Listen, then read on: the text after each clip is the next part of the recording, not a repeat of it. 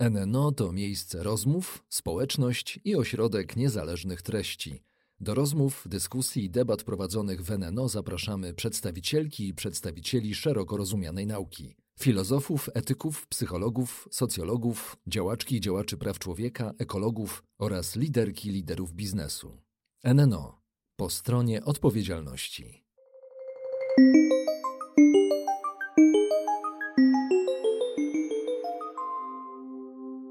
Dzień dobry Państwu, Krystyna Romanowska. E, wracamy z podcastami Nowy Nieznany Świat. Dzisiaj moim gościem jest Urszula Kuczyńska, lingwistka, specjalistka od spraw energetycznych i autorka bardzo dobrej książki e, Atom dla klimatu, która ukazała się w, w jesienią zeszłego roku. Będziemy rozmawiać e, o czymś, co nazywa się sprawiedliwością energetyczną i mam wrażenie, że ma się to bardzo do tego, co się dzieje teraz na Ukrainie i na świecie. I chciałam Cię zapytać, co to jest sprawiedliwość energetyczna? Sprawiedliwość energetyczna to jest e, troszkę pojęcie klucz, e, dlatego bardzo dobrym pomysłem jest na początku rozmowy doprecyzowanie, co się przez to rozumie. E, I żeby to zrobić, to warto wyjść od bardzo prostej diagnozy, która już jest diagnozą, że tak powiem, uznaną na wszystkich gremiach, wszystkich gremiach międzynarodowych mianowicie, że dostęp do energii elektrycznej, o nim się zaczyna rozmawiać e, w kategoriach praw człowieka. Dlatego, że w dzisiejszym świecie i w dzisiejszej cywilizacji dostęp do energii elektrycznej, nieprzerwany dostęp do energii elektrycznej jest warunkiem realizacji i uczestnictwa w życiu społecznym, w życiu gospodarczym, jest, jest warunkiem realizacji innych praw człowieka. Tak? Dlatego e, sprawiedliwość energetyczna e, to jest pojęcie, którego się e, używa po to, aby wprowadzać kategorie i zacząć myśleć kategoriami właśnie dostępności energii elektrycznej i do, dostępności do sta stałej dostępności energii elektrycznej, tak? Ponieważ e, mnóstwo było w przeszłości pomysłów na e, niesienie kaganka oświaty e, w, do, do krajów rozwijających się i pomysłów takich jak chociażby bardzo chybiony projekt Greenpeace'u w Indiach w wiosce Darnay, która była odcięta od indyjskiej sieci elektroenergetycznej z, z uwagi na e, przyczyny polityczne, bo to była po prostu siedziba komunistycznej partyzantki e, i z przyczyn politycznych im e, odcięto dostęp do sieci, e, nigdy go nie przywrócono, znaczy teraz już przywrócono, ale przez lata go nie przywrócono. E, I w pewnym momencie Greenpeace, to był rok 2014, E, we współpracy z kilkoma innymi organizacjami postanowili, że wioska Darnaj w Indiach będzie ich flagowym projektem e, i że oni tam dadzą ludziom dostęp do energii elektrycznej, e, instalując panele fotowoltaiczne. I co? Bardzo szybko okazało się, że, że, że nikt z tego rozwiązania nie jest zadowolony ponieważ bogatsza część wioski e, to, co było magazynowane na bieżąco, zużywała bardzo szybko e, poprzez włączanie telewizorów, poprzez włączanie lodówek e, i korzystanie z rozmaitych sprzętów, a ludziom biedniejszym już tej energii nie wystarczało nawet do tego, żeby zasilić jedną, jedyną żarówkę wiszącą w ich domu. I e, po miesiącu działania tego projektu, kiedy e, Greenpeace razem z innymi organizacjami e, zaprosiły w ogóle do inauguracji całego projektu tam gubernatora prowincji, ministra federalnego, tak Indii do spraw energii i tak dalej, mieszkańcy wioski Darnaj ustawili się wzdłuż drogi z transparentami z napisem chcemy dostępu do prawdziwej energii, a nie do tej fałszywej ponieważ e, nie rozumieli po pierwsze, dlaczego płacą za swoją e, e, energię elektryczną trzykrotnie więcej niż ludzie w innych wioskach, a po drugie, dlaczego oni nie mają dostępu do energii elektrycznej cały czas, tak? I powielane są nierówności społeczne, czyli ci, którzy byli bogaci i mieli więcej sprzętu, oni byli obsługiwani niejako w pierwszej kolejności, a dla biedoty na te zasilenie tej jednej żarówki wieczorem już absolutnie nie starczało, tak? I to jest taka ilustracja tego, co należy rozumieć jako e, sprawiedliwość energetyczną, że dostęp do taniej energii elektrycznej w dzisiejszym świecie jest de facto warunkiem realizacji innych praw człowieka i uczestnictwa w życiu społecznym. Wiemy, że y, świat nie jest sprawiedliwy energetycznie. Wiemy też, że y, to, co się dzieje w tej chwili na Ukrainie, ten konflikt jest w jakimś sensie też konfliktem który y, konflikt, wojna y, jest, jest tak naprawdę w jakimś sensie wojną o sprawiedliwość energetyczną. Ja zacytuję teraz, bo, bo jesteśmy też w, w, takim momencie, kiedy ogłoszono najnowszy raport IPCC.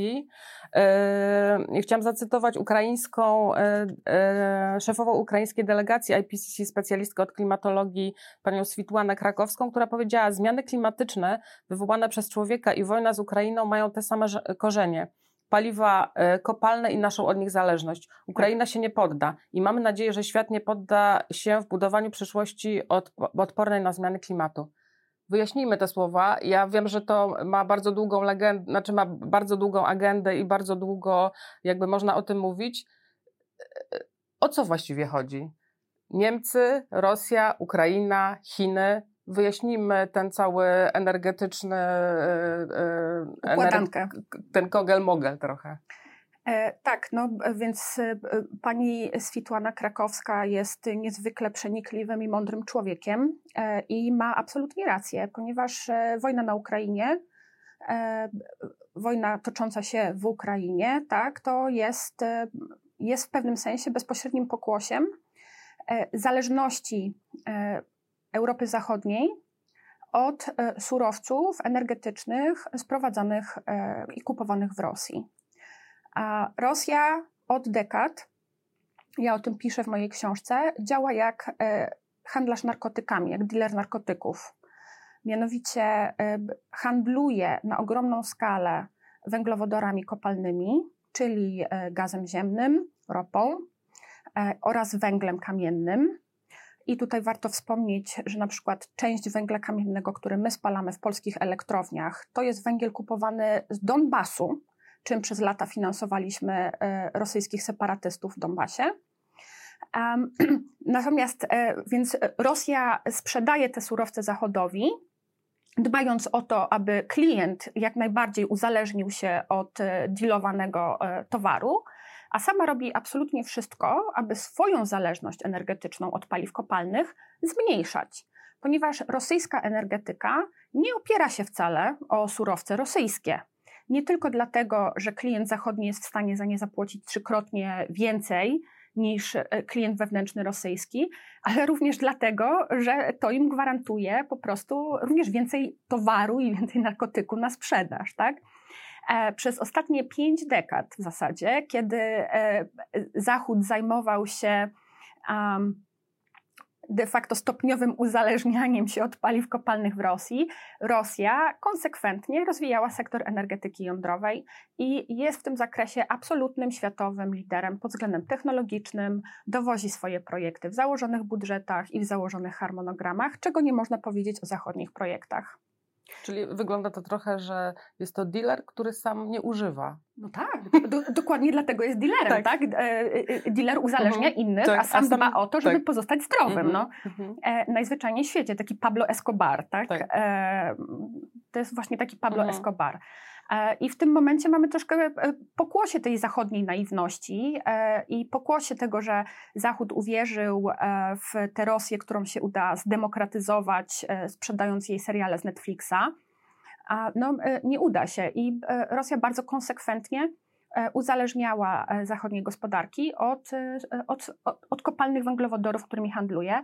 I tego najlepszym przykładem są Nord Stream 1, o którym często zapominamy, skupiając się na Nord Stream 2 a Nord Stream 1 jest gazociągiem, e, za którego realizację Gerhard Schroeder dostał e, intratną posadkę w Gazpromie, tak? Były kanclerz Niemiec. Czyli nie, mów, nie mówimy o naiwności Zachodu, tylko też o powiązaniach biznesowych.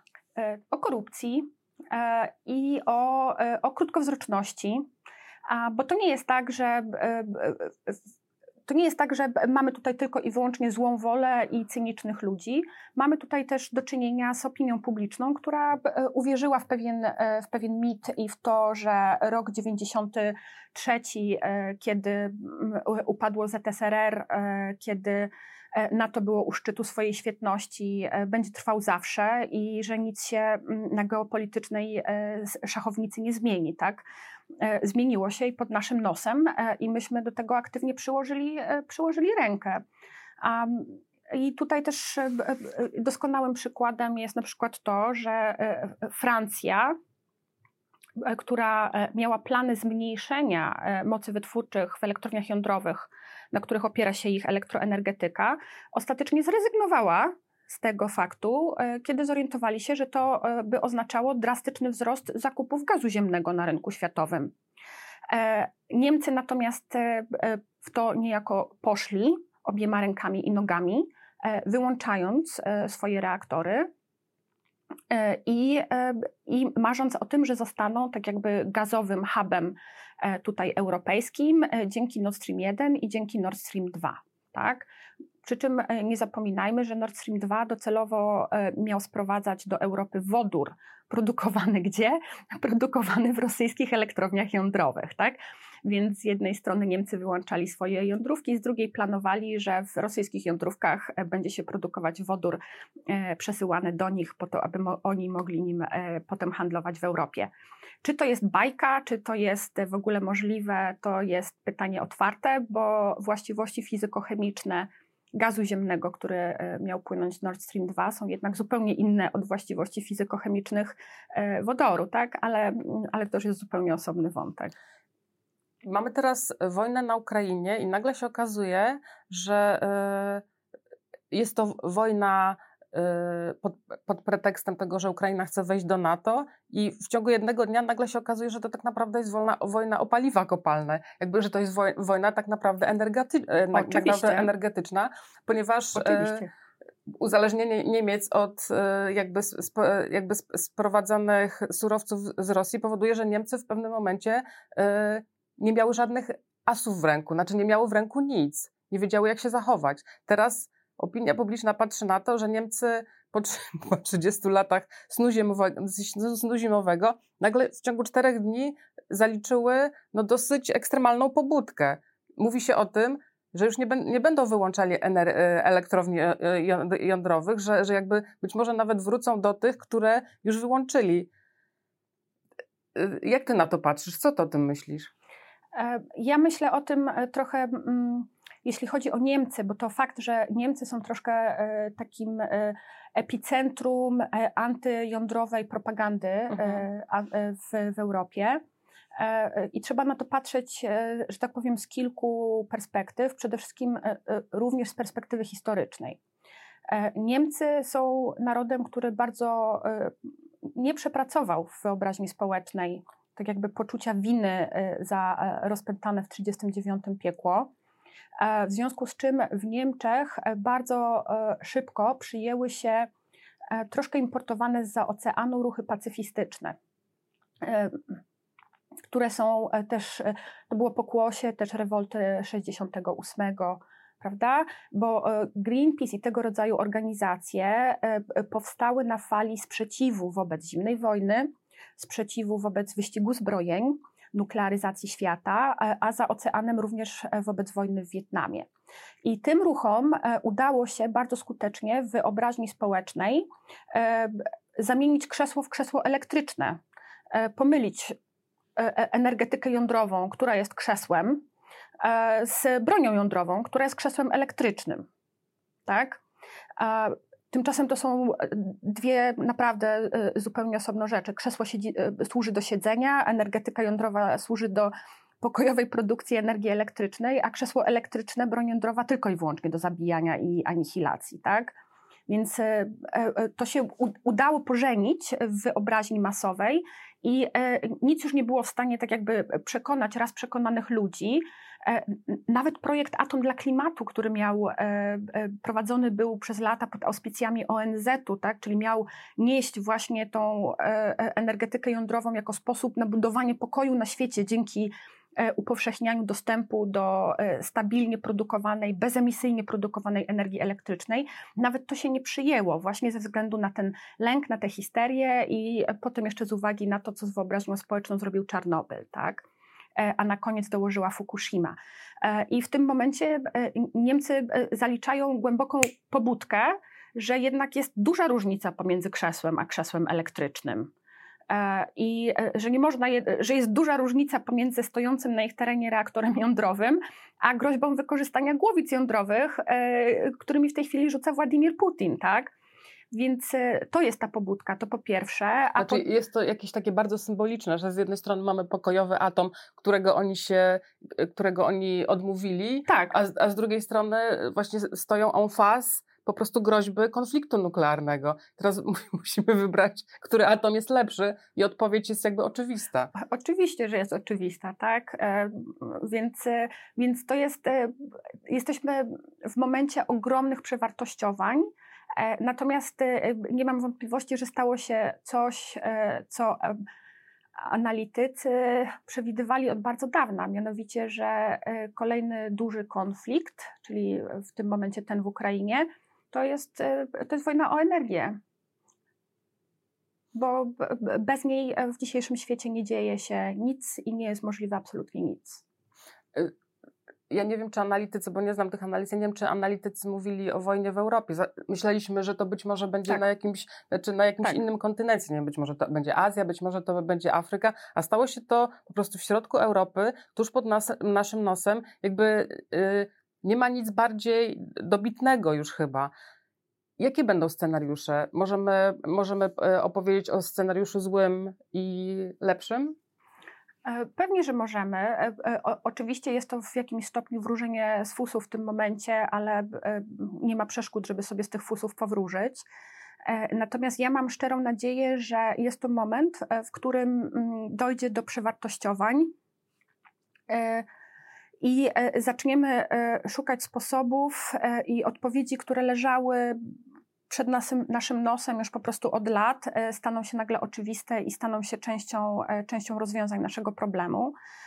Ponieważ mnóstwo osób też zastanawia się, no, że zmiany klimatyczne, klimat, że że zajdą na drugi plan w obliczu zagrożenia militarnego. Tak się nie może stać i nawet jeżeli tak się stanie, to potrwa tylko chwileczkę, bo wojna w Ukrainie pokazuje nam też, że e, tutaj winowajcą są paliwa kopalne, dokładnie tak, e, jak są one przyczyną zmian klimatu. Wracamy do zacytowanych przez Ciebie słów z Fitłany Krakowskiej, z Międzynarodowego Panelu Spraw Zmian Klimatu właśnie, tak? Więc powinniśmy mieć dwa priorytety. Odchodzenie od zależności od paliw kopalnych, ponieważ to jest e, również droga do stabilności i do pokoju w naszym zakątku Europy. I e, tak naprawdę to nie jest tak, że w ogóle jesteśmy w sytuacji bez precedensu, bo nie jesteśmy. I e, warto w tym momencie przypomnieć sobie kryzys naftowy lat 70., kiedy w wyniku e, wojny Jom Kippur e, kraje OPEC ograniczyły e, wydobycie ropy naftowej i wywindowały ceny, wpędzając zachodnią Europę i Stany Zjednoczone w potężny kryzys naftowy i energetyczny. I co w tamtym momencie zrobiła Francja? Francja w tamtym momencie, jej energetyka opierała się właśnie głównie na spalaniu ropy. Natomiast poszła po rozum do głowy i ówczesny premier Francji, Pierre Mesmer, E, do pary z, do pary z e, dyrektorem generalnym Electricité de France, e, czyli największej spółki energetycznej we Francji, wymyślili plan Mesmera, czyli plan, który miał za zadanie uniezależnić heksagon, czyli Francję, od cen surowców, od surowców energetycznych, paliw kopalnych na rynkach światowych. I e, co zrobili? Zaczęli planowo rozwijać sektor energetyki jądrowej we Francji, z czego Francja korzysta po dziś dzień. Czyli co, e, czas na plan Olofa Scholza? Czy... Nie wiem, czy Olofa Scholza, zwłaszcza, że niemiecka lewica ma pod tym względem, że tak powiem, sporo, sporo za uszami. Oraz nie wiem, dlaczego tak patrzymy na Olofa Scholza, bo może też trochę czas że tak powiem, powiedzieć głośno, że Niemcy też się mylą. E, i e, że interes europejski nie zawsze jest zbieżny z interesem Niemiec, e, a Unia Europejska nie jest podwórkiem do, nie, nie jest tylko i wyłącznie niemieckim podwórkiem, prawda? Więc dlaczego nie miałby to być plan? Nie mam pojęcia. PGE Tauronu do, do, do pary z czeskim Ciezem albo do pary z rumuńską spółką energetyczną. Dlaczego akurat dla Faszolca? Zaprośmy do tego Finów rozsądnych. O właśnie. Zie, zie, tak, partię, fińską partię Zielonych, e, która już dawno opowiedziała się za atomem i wsparła również e, bardzo kłopotliwy projekt e, budowy mm, francuskiego e, reaktora, znaczy reaktora we francuskiej technologii Wolkiluoto 3, który ostatecznie się powiódł. Tak, więc fińską partię Zielonych serdecznie zapraszamy, tak. Ty jesteś aktywistką organizacji Photo for Climate, która y, od lat czterech y, jakby lobbuje na rzecz energetyki jądrowej. Byłaś na protestach, byłaś na ostatnim, na ostatnim proteście w Berlinie. Zainteresowanie, mimo wspaniałej oprawy, bo była tam e, ekstatyczna walka Gazpromu z, z dinozaurów, z, misiami. Z misiami. Tak. E, nie interesowało to e, wielu ludzi, chociaż był to sposób na pokojowe wyjście i w jakiś sposób zapobieżenie wojnie, wojnie w Ukrainie. Mówię do, dosyć symbolicznym. Mhm. Teraz nagle karty się odwracają i to, co FOTA głosiła, to, co głosiły e, inne klimatyczne, proatomowe e, e, organizacje, nagle się ziściło. Co ty czujesz? Nie, nie, nie, podejrzewam cię, że czujesz satysfakcję. Nie, nie czuję satysfakcji. Ale co, co to jest? Cieszysz się, że stałaś po właściwej stronie, czy. Czy ja się cieszę? E, e, nie, nie cieszę się, bo ja nie stanęłam e, po tej, po tej właściwej stronie po to, żeby sobie zrobić dobrze. A tylko mam takie głębokie przekonanie, że bardzo często prawda nie obroni się sama. I, i, ktoś, i ktoś, to musi, ktoś to musi robić, nawet wbrew okolicznościom i, e, i dużym kosztem własnym, tak? E, umówmy się i, i, powiedzmy sobie szczerze. Więc nie, absolutnie nie czuję satysfakcji, e, natomiast czuję, pewien, czuję pewną odpowiedzialność za to, żeby ten wątek pociągnąć dalej. Bo łatwo jest powiedzieć, jak coś, powin, jak coś zrobić, jak myśleć, czy tam w jakim kierunku podążać, ale potem zawsze diabeł tkwi w szczegółach i potem zawsze, e, i potem zawsze wchodzi czynnik ludzki, wchodzi czynnik zmęczenia, wchodzi e, takie e, zmęczenie czarno-białym myśleniem i włączaniem niuansów i odcieni szarości i, i, i tak dalej.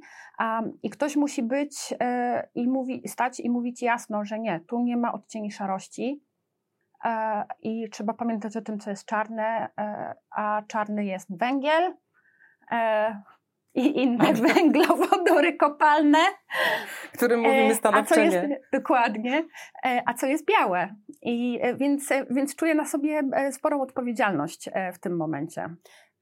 Zbliżając się do końca naszej rozmowy, wrócę do, też do początku i do sprawiedliwości klimatycznej. Ty kiedyś napisałaś na swoim blogu z Urszula Kuczyńska z Energią o tym, że stanowczo sprzeciwasz się przeciwko takiemu traktowaniu energii, którą każdy sobie ma wytworzyć sam. Y, o takiej polityce, która apoteozuje fotowoltaikę, teraz mówię w cudzysłowie, rowerki w piwnicy, które mają wytwarzać tak. nam energię, bo to zwalnia trochę państwo od y, brania odpowiedzialności y, za dostarczenie elektryczności obywatelom. To jest ślepa uliczka, to jest niebezpieczeństwo, ale idziemy, trochę szliśmy do tej pory w, w, taką uliczkę. To nie jest sprawiedliwość energetyczna. O, to zdecydowanie nie jest sprawiedliwość energetyczna, bo e, to jest de facto realizacja tak zwanego planu świętego Mateusza, czyli ten, kto ma, temu będzie dodane.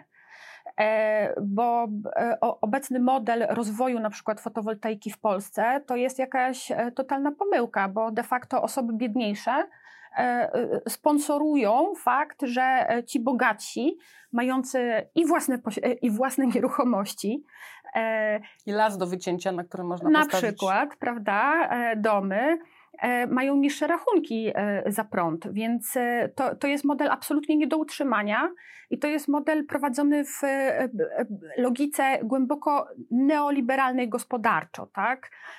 Ja się temu stanowczo sprzeciwiam, dlatego że dlatego że energia elektryczna, wracamy do tego, co było powiedziane na początku, to nie jest towar jak każdy inny. To, to, to jest podstawa egzystencji i podstawa realizacji e, wszelkich innych praw, dostępu do opieki medycznej, dostępu do edukacji, edukacji, dostępu do rynku pracy, dostępu do szans zawodowych.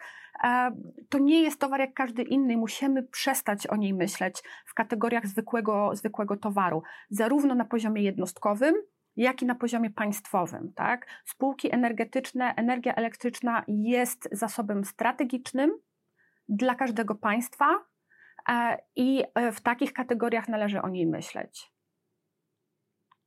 Dziękuję bardzo za rozmowę. Moim gościem była Urszula Kuczyńska, e, specjalistka od spraw energetyki, autorka książki Atom dla klimatu. A ja się z Państwem żegnam. Krystyna Romanowska, podcast Nowy Nieznany Świat. Bardzo dziękuję.